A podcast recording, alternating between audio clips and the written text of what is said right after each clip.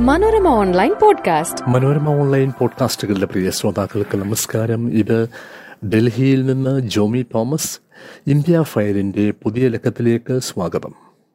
അധ്വാനിക്കുന്നവരും ഭാരം ചുമക്കാത്തവരും. വാക്കും പ്രവൃത്തിയും തമ്മിലുള്ള പൊരുത്തമില്ലായ്മ രാഷ്ട്രീയത്തിൽ ഒരു തെറ്റല്ല. പൊരുത്തക്കേടിന്റെ തോത് അമിതമാണെങ്കിൽ പെട്ടെന്ന് ശ്രദ്ധിക്കപ്പെടും എന്ന് മാത്രം. ലോക്സഭാ തെരഞ്ഞെടുപ്പിൽ ബി ജെ പി തനിച്ച് മുന്നൂറ്റി എഴുപത് സീറ്റ് നേടുമെന്നും എൻ ഡി എ നാനൂറിനപ്പുറം പോകുമെന്നും പ്രധാനമന്ത്രി മുതലുള്ള നേതാക്കളൊക്കെയും പറയുന്നു.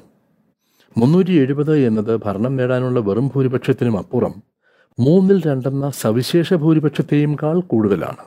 ചിലർ അതിനെ അമിതമായ ആത്മവിശ്വാസം എന്ന് പരിഹസിക്കുന്നുണ്ട്. നമുക്കതിനെ ആത്മവിശ്വാസം എന്ന് സമ്മതിക്കാം. ബി ജെ പിക്ക് അതിന് അവകാശമുണ്ടെന്നും പക്ഷേ വാക്കിലെ ഈ ആത്മവിശ്വാസവുമായി പ്രവൃത്തികൾ പൊരുത്തപ്പെടുന്നില്ലെന്നൊരു പ്രശ്നമുണ്ട്. ഏതാണ്ട് മുപ്പത് ദിവസത്തിനിടെ ബി ജെ പിയുടെയോ കേന്ദ്ര സർക്കാരിന്റെയോ ഭാഗത്തു നിന്ന് നേരിട്ടും അല്ലാതെയുമുണ്ടായ നടപടികൾ അതിന് തെളിവാണ്. അയോധ്യയിലെ പ്രാണപ്രതിഷ്ഠയ്ക്ക് ശേഷം സംഭവിച്ചവ ഇവയാണ്. കർപ്പൂരി ഠാക്കൂറിന് ഭാരതരത്നം ബീഹാറിൽ മഹാസഖ്യം പിളർന്ന നിതീഷ് കുമാർ എൻ ഡി എയിലേക്ക് ചണ്ഡീഗഡ് മേയർ തിരഞ്ഞെടുപ്പിൽ ആം ആദ്മി പാർട്ടി കോൺഗ്രസ് സഖ്യത്തിനെതിരെ ബി ജെ പിക്ക് ജയം ജനാധിപത്യത്തിന്റെ ജയമെന്ന് ബി ജെ പി അല്ല ജനാധിപത്യത്തിന്റെ കശാപ്പെന്ന് പിന്നീട് സുപ്രീം കോടതി.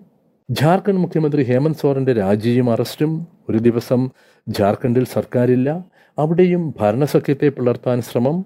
എൽ കെ അദ്വാനിക്ക് ഭാരതരത്നം സമ്പദ് വ്യവസ്ഥയെക്കുറിച്ച് ധവളപത്രം പി വി നരസിംഹറാവുവിനും ചരൺ സിംഗിനും എം എസ് സ്വാമിനാഥനും ഭാരതരത്നം. ചരൺ സിംഗിന്റെ മക ചെറുമകൻ ജയന്ത് ചൗധരി പ്രതിപക്ഷത്തു നിന്ന് എൻ ഡി എയിലേക്ക് മഹാരാഷ്ട്രയിൽ അശോക് ചവാൻ ബി ജെ പിയിലേക്ക് കോൺഗ്രസിന്റെ ബാങ്ക് അക്കൗണ്ടുകൾ മരവിപ്പിക്കുന്നു. വൻ ജയം ഉറപ്പുള്ളവർ. ഇത്ര ചുരുങ്ങിയ സമയത്തിൽ ഇത്രയേറെ കാര്യങ്ങൾ ചെയ്യുന്നതിന് ഓവർകിൽ എന്ന ഇംഗ്ലീഷ് വാക്കാണ് ചേരുക. വേണ്ടതിലും ഏറെ ചെയ്യുക എന്നർത്ഥം. മലയാളത്തിലാണെങ്കിൽ എലിയെ പേടിച്ച് ഇല്ലം ചുടുക എന്നൊരു പ്രയോഗമുണ്ട്. ഇവിടെ ഇല്ലം എന്നതുകൊണ്ട് ജനാധിപത്യം എന്ന് ഉദ്ദേശിക്കണമെന്നില്ല പ്രതിപക്ഷം എന്ന് മതി. എലി പ്രതിപക്ഷ പാർട്ടികളും.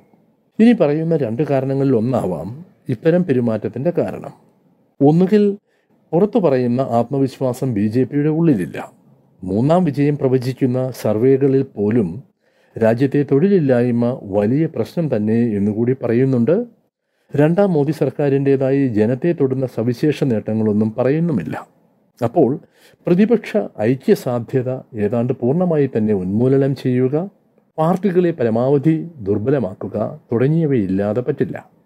അതിനുള്ള വല്ലാത്ത വെപ്രാളമാണ് ബി ജെ പി പ്രകടിപ്പിക്കുന്നത് എന്ന് പറഞ്ഞാൽ തെറ്റാവില്ല. അല്ലെങ്കിൽ ജയത്തെ സമ്പൂർണ ജയമാക്കാനുള്ള ശ്രമമാണ് നടക്കുന്നത്.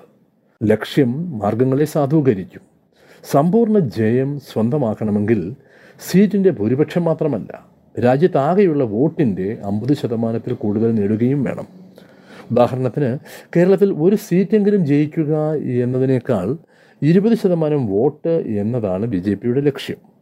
ആയിരത്തി തൊള്ളായിരത്തി എൺപത്തി നാലിലെ വലിയ ജയത്തിലും കോൺഗ്രസിന് കിട്ടിയത് നാൽപ്പത്തി ഒൻപത് ദശാംശം ഒന്ന് പൂജ്യം ശതമാനം വോട്ടാണ്. അൻപത് ശതമാനം വോട്ട് നേടാത്തപ്പോഴും ഭൂരിപക്ഷം സീറ്റ് ലഭിക്കുന്നതിനെ ചിലർ നല്ല ജനാധിപത്യം എന്ന് പറയാറുണ്ട്. കാരണം ജനഭൂരിപക്ഷം മറുവശത്താണെന്നും അവരെ കൂടി മനസ്സിൽ കരുതി വേണം ഭരണമെന്നും ഓർമ്മിപ്പിക്കുന്ന ഫലമാണത്.